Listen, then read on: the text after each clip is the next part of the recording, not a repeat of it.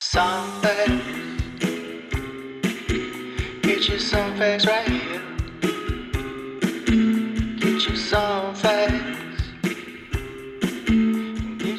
Hello, hello, hello, and welcome to the Song Facts Podcast. I am your host, Corey O'Flanagan, and as always, this podcast is proudly a part of the Pantheon Podcast Network.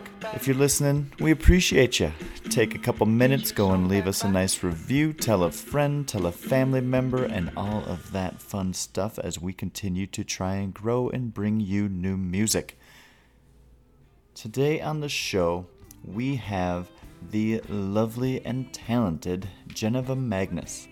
Over the last three decades, Janiva has become one of the preeminent voices in contemporary American roots music. She's garnered nearly 30 Blues Music Award nominations, and in 2009, she became only the second woman to receive the highly coveted B.B. King Entertainer of the Year award. She has a new album coming out on June 24th, which is called Hard to Kill. And we go into quite a bit of that today. I actually caught up with Janiva as she was rehearsing with her band as they prepare to do some live shows coming up. So we get a treat to hear her and the band play one of their tunes. So please enjoy Janiva Magness. Broken hearts can be mended. Just look at me and see the troubles I've transcended. I'm climbing trees just to get some new perspective. Yeah, but won't you climb on up with me, babe.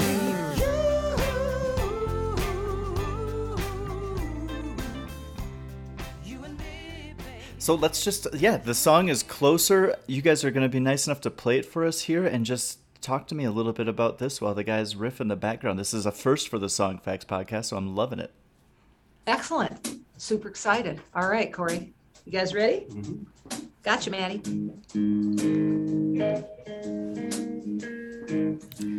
All right. So my name's Janiva Magness, and um, super stoked to be here with you today, Corey. Me Um, too. This is Matt Tecu on drums, Gary Davenport on bass, and Zach Zunis on guitar.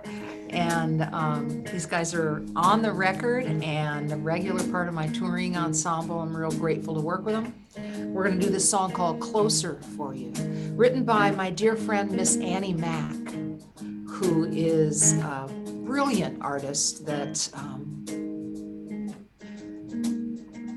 to me needs so much more recognition you know? She's a young woman and she's a brilliant songwriter and singer herself and deeply um, deeply embedded in gospel and soul and blues music. And google her annie mack. She's brilliant. All this right. is she wrote. I first heard it in memphis. I heard her perform it in memphis and i i'd like to have died. I just fell over and died when i heard her do this beautiful beautiful song. Ready? Well i finally laid my youth to rest. Put away my pride and childish whims. I have traveled far to get to this place. The grays in my hair and the lines on my face is my simple truth. I'm a little bit older, little bit wiser, little bit closer to the grave. Little bit older, little bit wiser, little bit closer to the grave.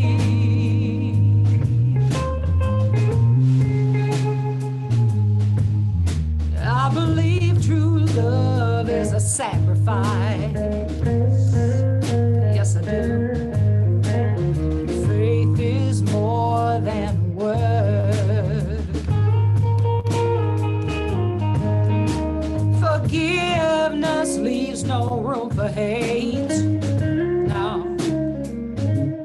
And the heart takes time to change. Here's my simple truth.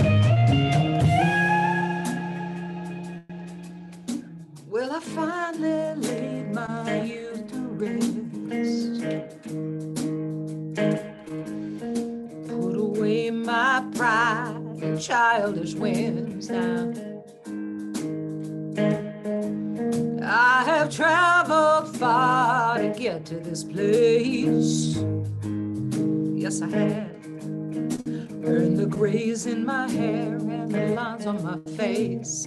Here's my simple truth. I'm a little bit older, a little bit wiser, a little bit closer to the grave.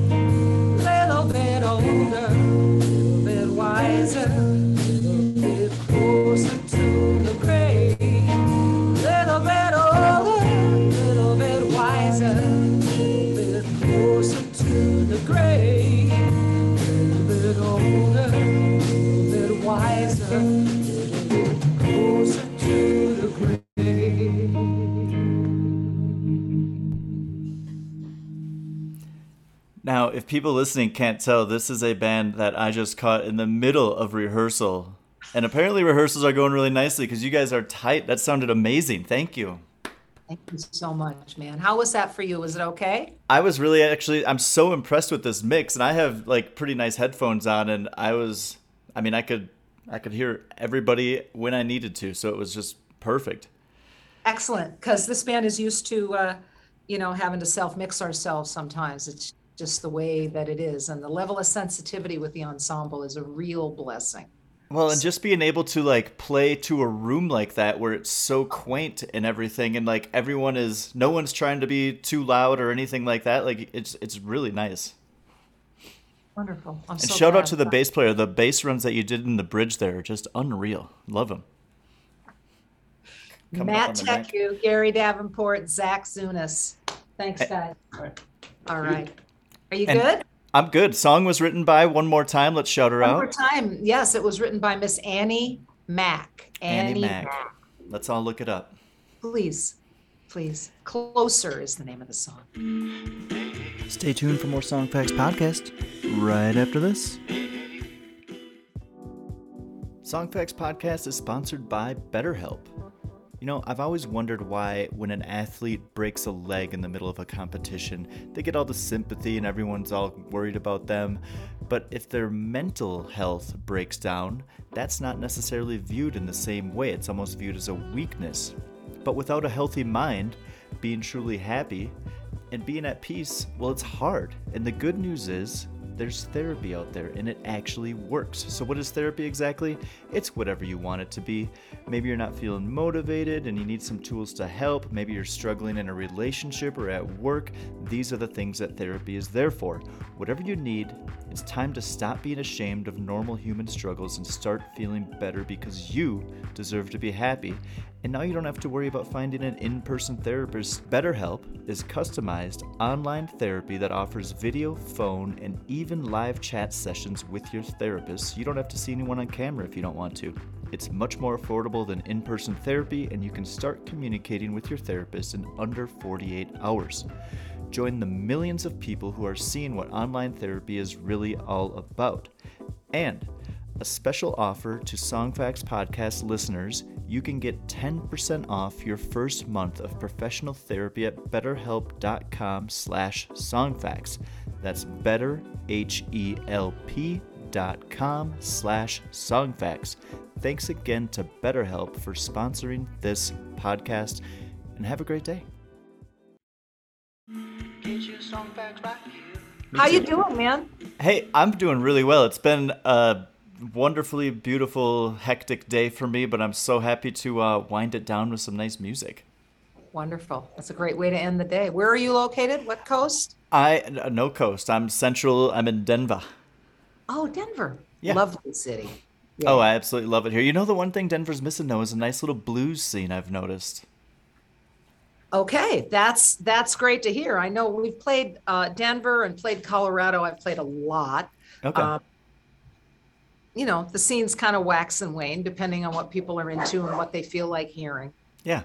No, it's just a. Uh, I lived in Milwaukee for a while. I always saw really great blues music there, and then I'd go down to Chicago when I could, and Kingston Mines and places like that. So, I um. I, that was one thing that I just noticed. I was like, you know, I can't just go out and have a really good bluesy night. But there are some nice jazz clubs here. Cool. cool. And Where do we have you? You're on the West Coast? Yeah, in LA, basically. And I've lived in LA. I've been in LA. It kind of technically makes me a native. um, originally from Detroit, but I've been in LA since 1986. Oh, wow. Okay. Yeah. Yeah.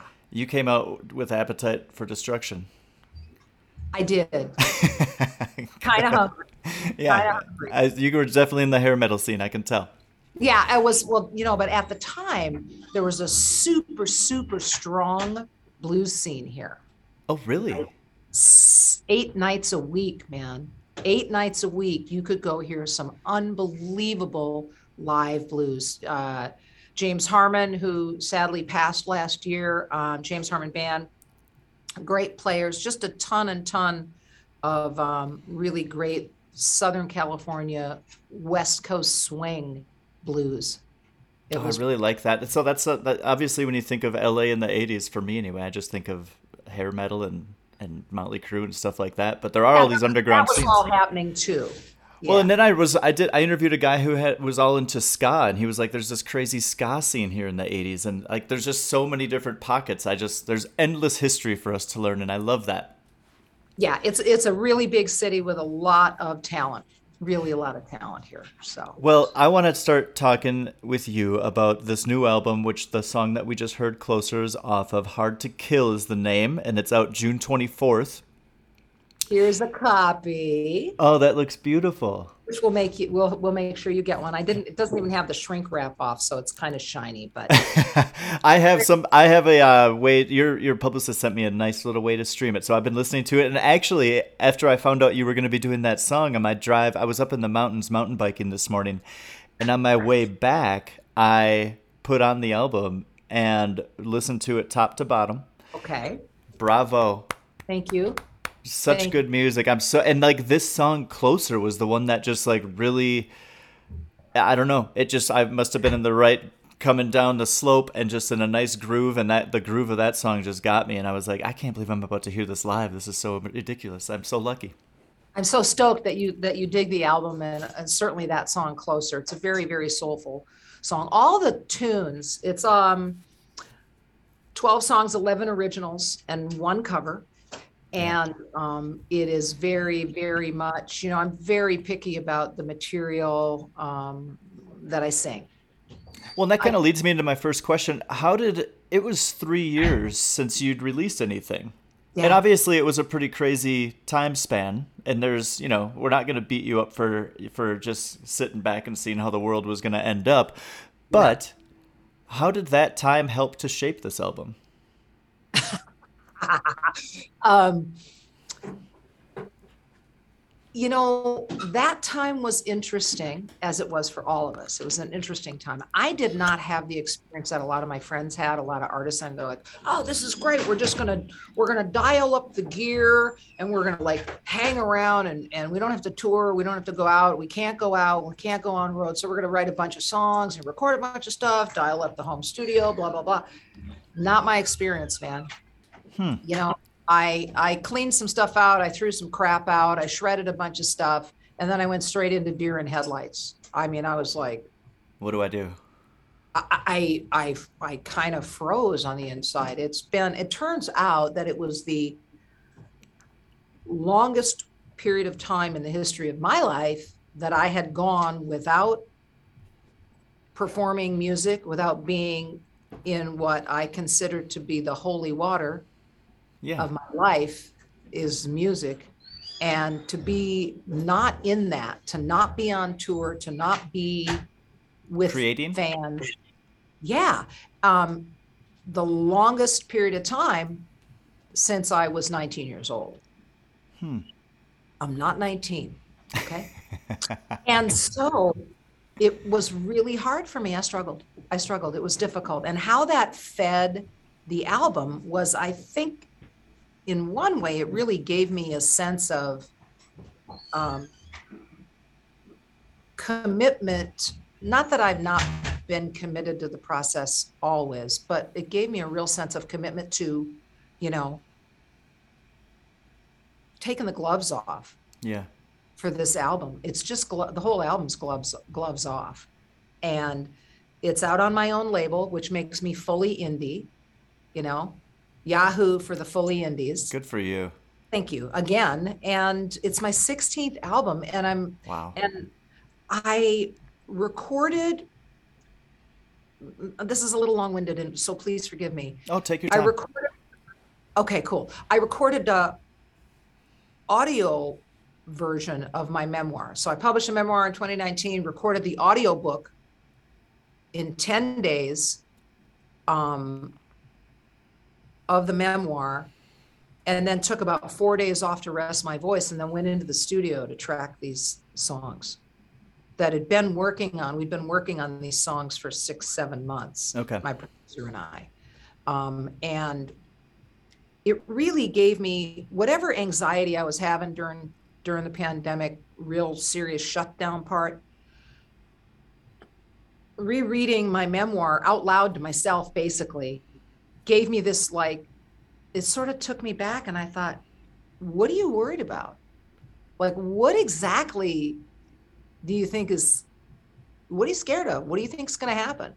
Whoever they are what do you think they're going to do to you? Mm-hmm. it ain't going to be anything that you can't get through survive come out the other side a champion quite frankly. And that is based on my my my memoir and the experiences of all of that and blah blah blah blah blah but the point is going into the studio with that headspace made for um, gloves all the way off and we're just going to record this and track this and i think in that way the pandemic served to really help me feel like I got nothing to lose. Yeah. I mean, that- I think that I think that that's so. This like you led me into my next question just perfectly because as I'm reading about your history and you have this, you've overcome so much.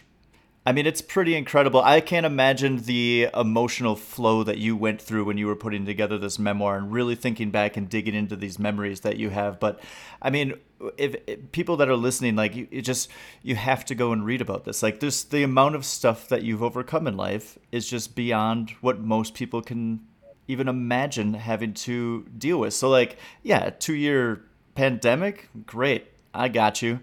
But you know, that was uh, you you you were struggling at first. It sounds like, and then remembered what it was that like drives you and makes you feel alive, and found that again. And then you took the gloves off, and the opening track. I think you just described to me why it's the opening track, which is my question. Strong as steel. And I'll be kicking and screaming to the finish line.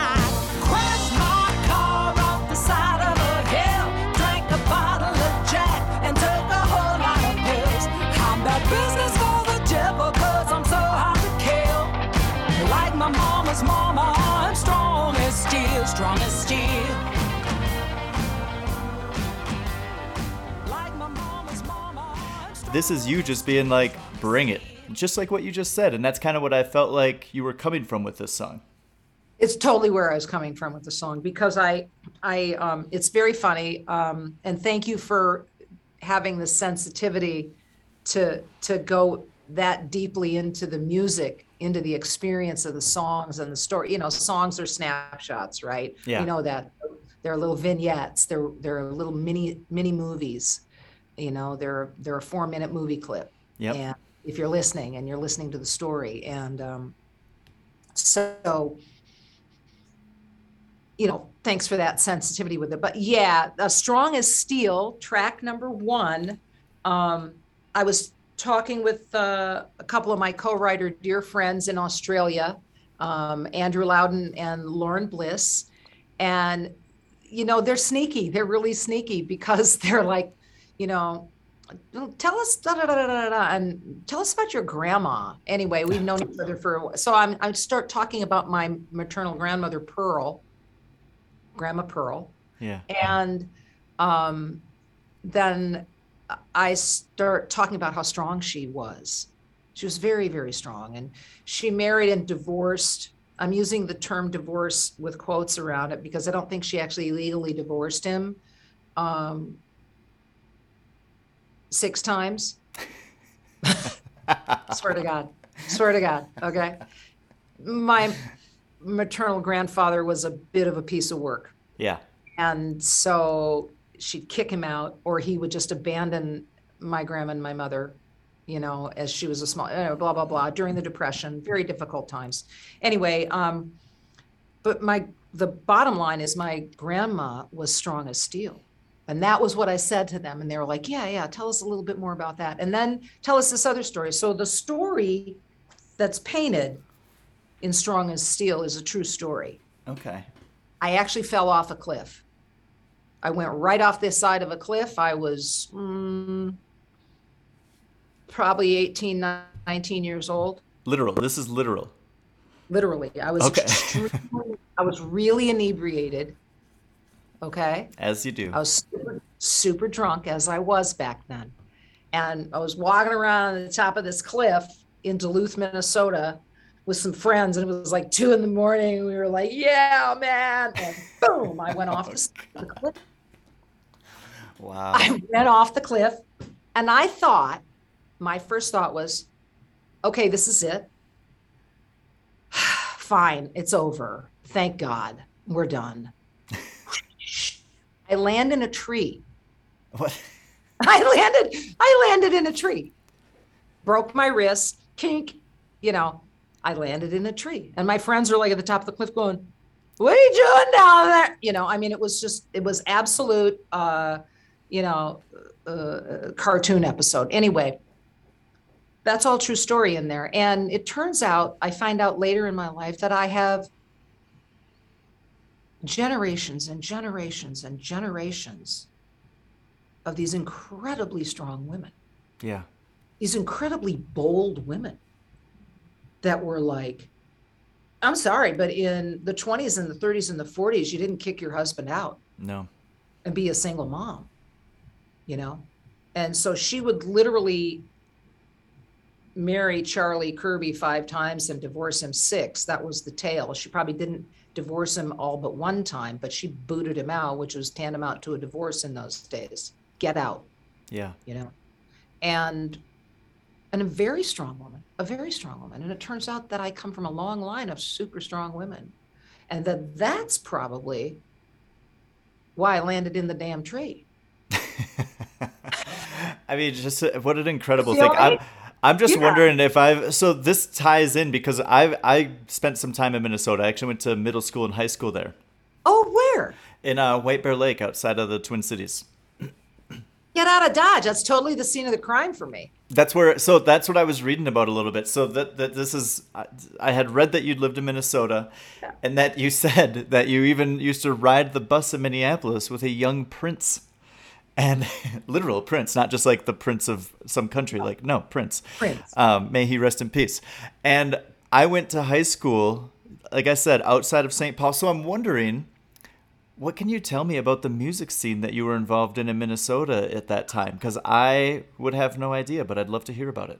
It was it was unbelievable and it was unbelievably um it was all happening at the same time. It was all popping. It was happening everywhere. This All- is early 80s, correct? Sorry to cut you off. Um, it would have been 70s into um, into just about 80, 70 into, hang on, because I moved, I lived in Phoenix before I was in LA, excuse me. six- So 70s right up to about 80 or 81 Okay.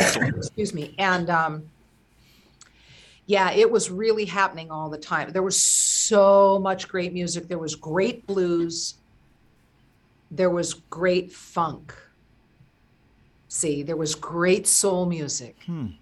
There was great music that was happening everywhere. There was even great country music that was happening in the clubs and around the scene there. It was during a period of time which i consider to be a huge blessing where the business of music had not infiltrated deeply enough as it is now, where um, you could listen to anything on the radio. You could listen to a radio show and they would play James Brown and they would play Aretha Franklin. So there's funk and soul Yep. and then they would play early Linda Ronstadt, which was definitely country music of the time. Uh-huh. And then they would play Van Morrison. And then they would, you know, there was a lot less Big Brother determining what was being listened to. And it was much more creative on the parts of the DJs. The DJs were making those decisions Yep. for themselves, not corporations, not someone that has some other uh, deep lying agenda that nobody can see. Exactly. Because they own half the damn publishing Yeah. Or something like that. So or advertising revenue, whatever it might be. all of it all of it you know and and there was a lot of advertising free radio in those days fm was where it was at man am was like blah blah blah blah blah and you know loud uh, pop music and then fm was all the cool stuff anyway um and that was true of the local live scene in minneapolis as well so i was a i was a young girl riding the bus in South Minneapolis, and Prince used to take the same bus down Hennepin um, that I took. And people were kind of talking about him at the time, excuse me, but he hadn't really, he was still a, a pretty young dude and he was doing cutting edge things. Yeah. And he wasn't afraid, the way he came off was that he wasn't afraid to be doing what he was doing. And people were off put by that a bit. People were kind of off put, like, who's this guy think he is? Just as a complete original and being unafraid to be authentically him. Just to authentically be himself. And Yeah. people like the some of the local scene was like, well, who does this guy think he is? Yeah, but is that his real name? Come on, man. Yeah. Nobody who names their kid Prince. And there was like this backbiting undercurrent thing that was going on until, and he just like, he made it, it- never you mind. He was just busy being Prince and he just stayed on his path and he pressed forward. He was that powerful, powerful word called persistent Yeah. and he stayed on it. And then pretty soon, all of that sort of backbiting stuff kind of fell away because it was very obvious that the guy, in fact, was a genius Yeah. And that, you know, who gives a rat what he calls himself. And in fact, his parents did name him Prince. Yeah. And of your business. And if you're lucky, you're going to get a ticket to get into the show, but maybe you're not so damn lucky, are you? exactly It's so hard to get Prince tickets now. You know what I mean? It was like all of that was sort of happening, was extremely active. And then he was also doing very rapidly early in his career when things were really starting to pop for him. He was reaching back to help other artists from his neighborhood and other other people that I guess were probably in his fold get put in the forefront. You know, I saw a show with an all female group that he put together. The band, the female group was called Six, Okay. it called Six. And I remember being in this tight little club that was probably the size, a little bit bigger than this room Wow. That I'm this rehearsal room that I'm sitting in, and there was a stage at one end, and there was a five piece band, and then these three women up front, and everybody was rammed into the room. I'm sure it was way past fire code. It was crazy, and it was the funkiest thing you've ever heard in your life. Oh, that would be amazing. And you know, Prince was there. I mean, it was it was all happening, and and so, what a beautiful, rich time to be in the Twin Cities. What a beautiful experience. What a rich experience to have. Stay tuned for more Songfacts podcast right after this.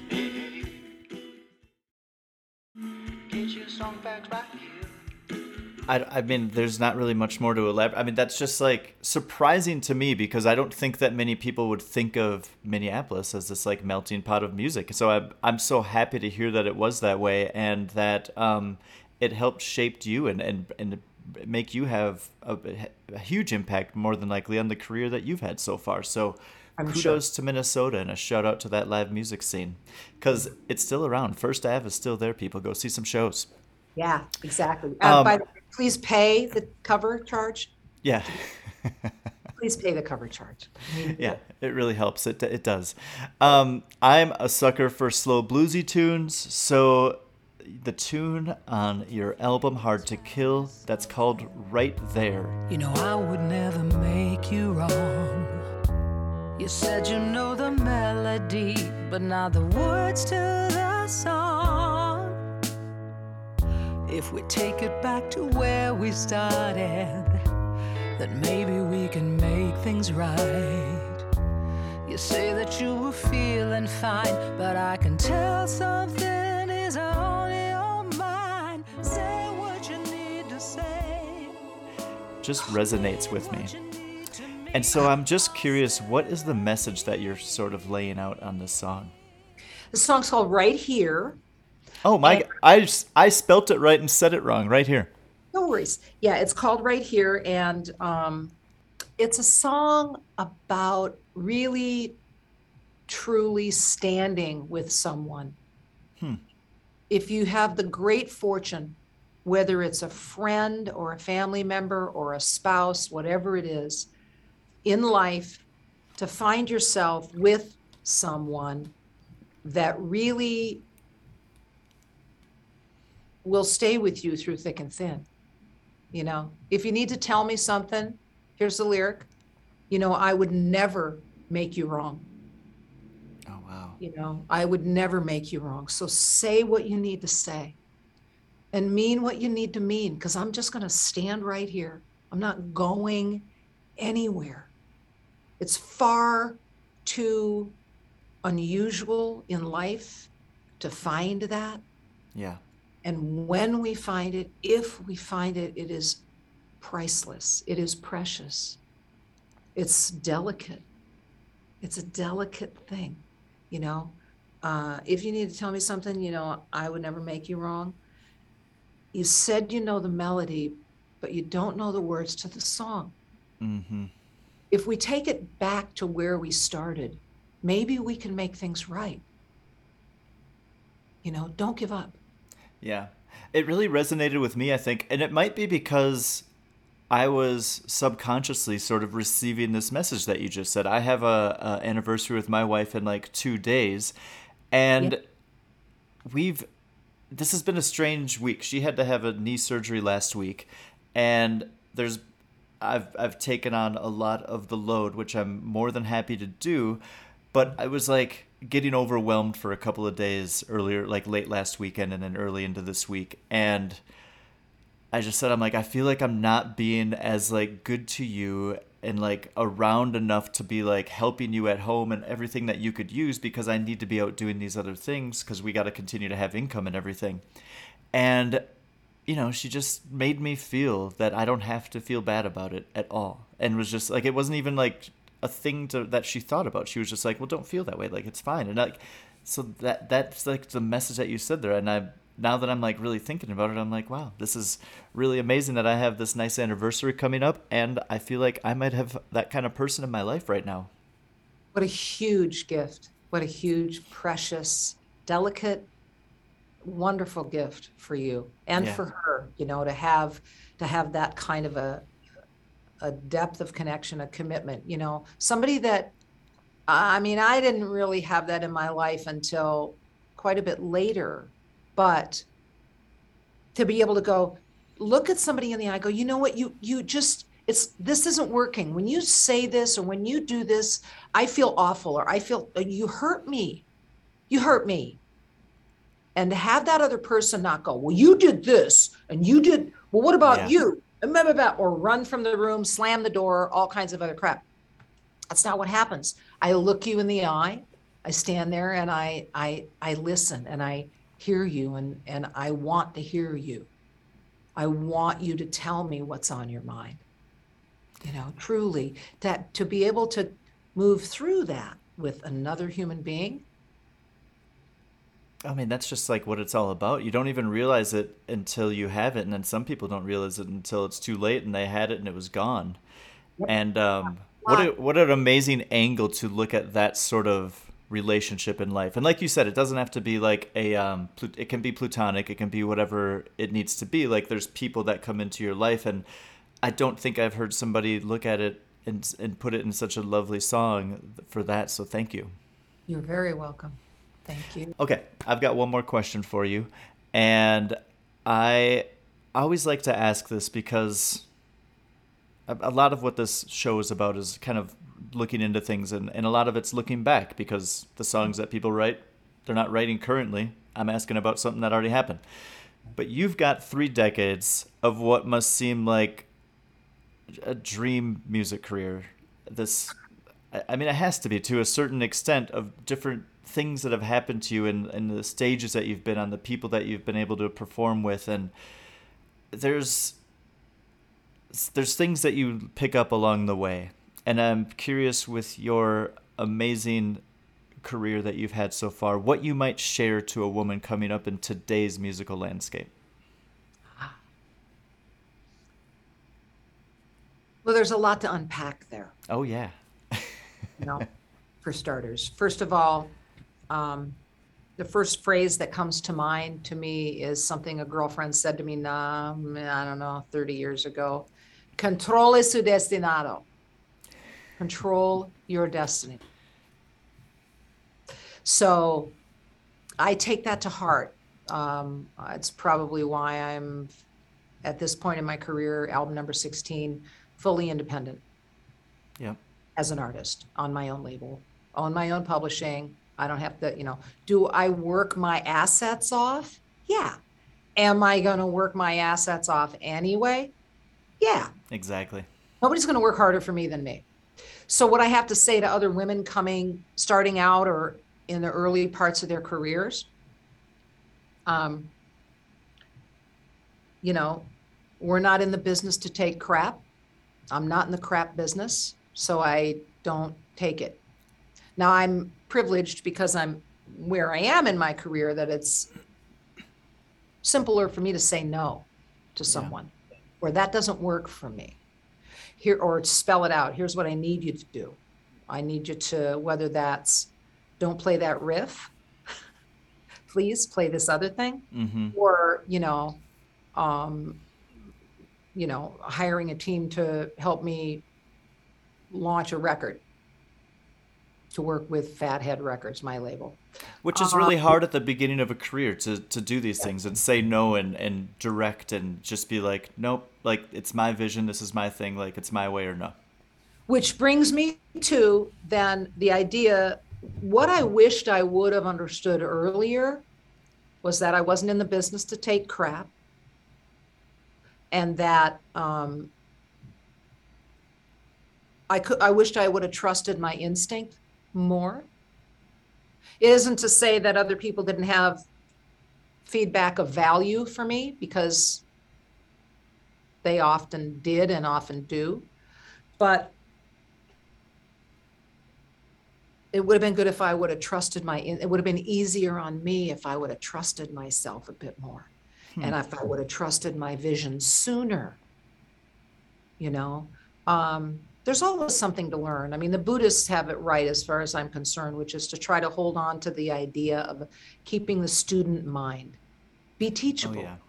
be teachable, remain teachable. Because when I'm not teachable, that means I can't bend. And if I can't bend, I'm going to break.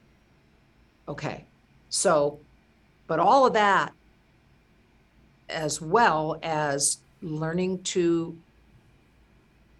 tune into my own instinct and trust it, staying true to my vision, not putting up with um, crap from industry people or other musicians.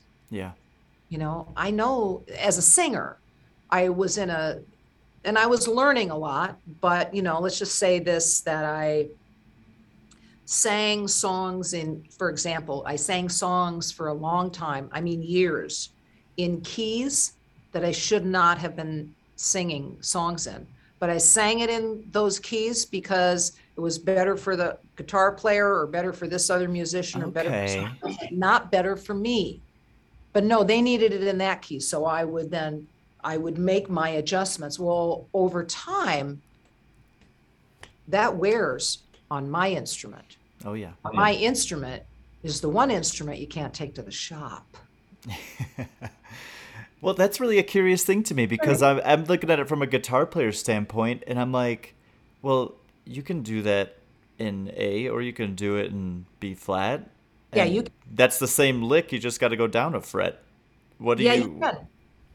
and like well but they're like oh i wrote it in a it just sounds best in a that kind of thing like no like i think that i don't know to me as a band it makes sense to gear it around what the um what the singer can do and like what did I, I think that that's an amazing piece of advice because it's that kind of minutia that people aren't thinking about as a band sitting in a recording and somebody might just say like no like i want i really want to do this in a and you got to turn around and be like it just doesn't work and like if we go and play 100 shows this year i'm not going to be able to do that for 100 shows so we got to figure something else out Right. Right. Right. Or we record it in this key and then we play it live in this key. yeah Sometimes I do that still to this day because there's a certain feeling or a sense of um, vocal timbre that my producer is looking for in the studio. But to do that 100 nights a week live, that ain't happening. no I'm not singing it, you know, I'm not singing it in E 100 nights a year. I got news for you.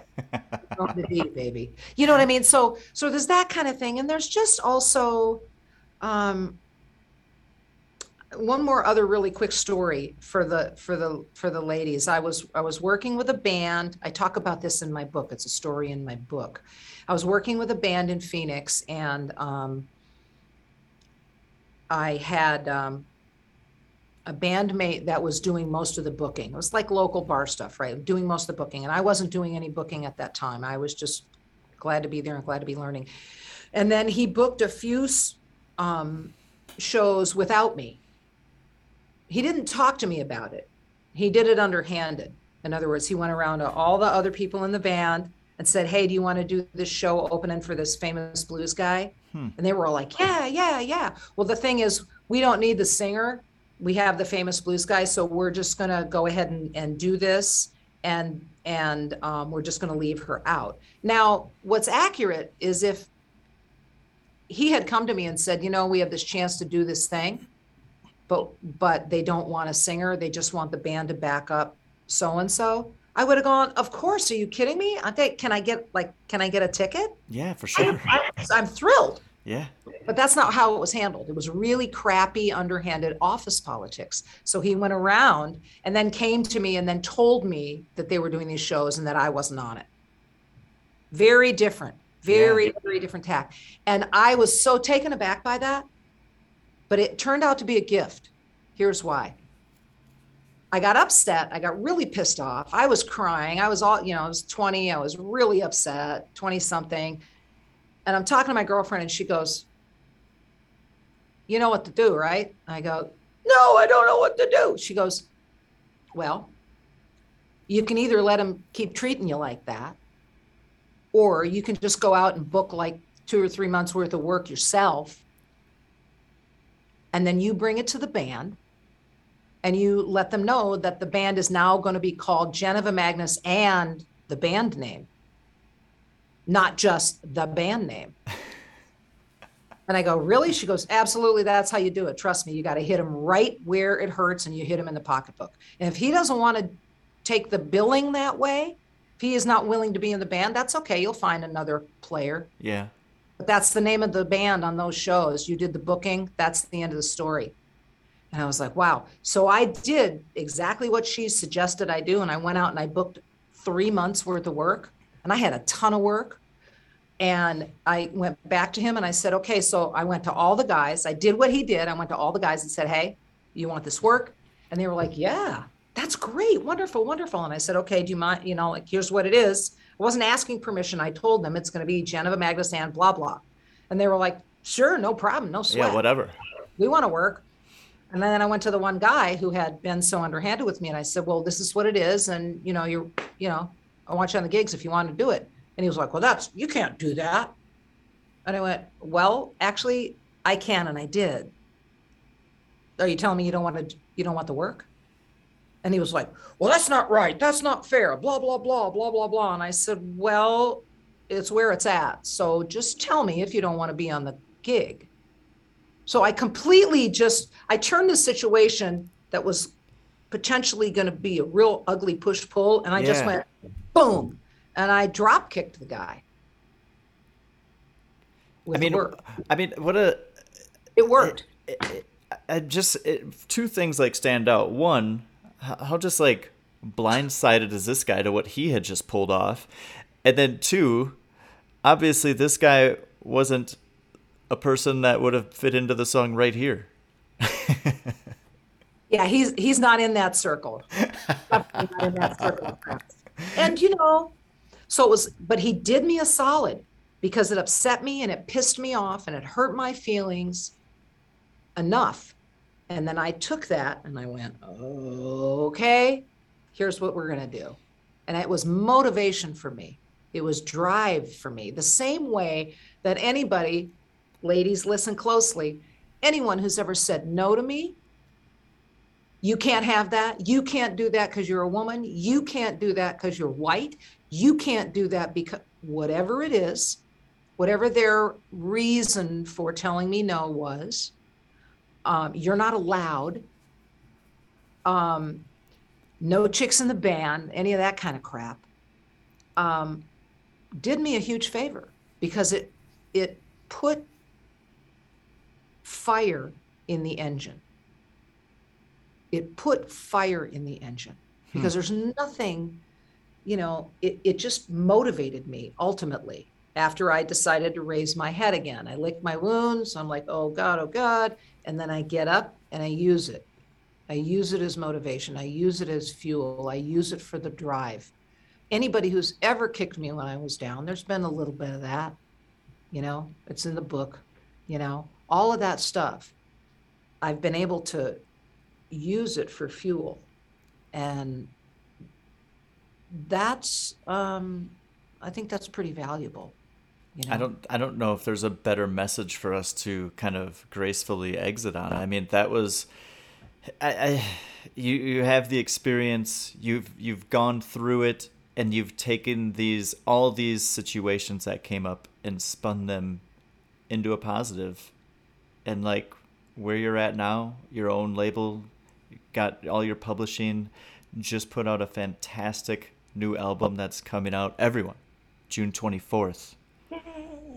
thank you so much for spending some time with me and especially for playing some live music. I I missed it so much during the pandemic and now it's finally back on and I just think that this is such a little treat for me to be able to sit there and listen to you guys. So thank you so much for coming on the show. You're so welcome. Thanks so much for having us and for the support. And folks, we hope to hear you and see you out there at the shows. Um, we miss you. I've missed you so much.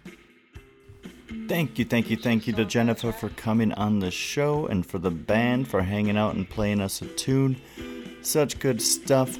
That new album is coming out June 24th. It's called Hard to Kill, and I certainly hope you will go and check it out. And as always, for the stories behind the songs, go to songfacts.com. See ya.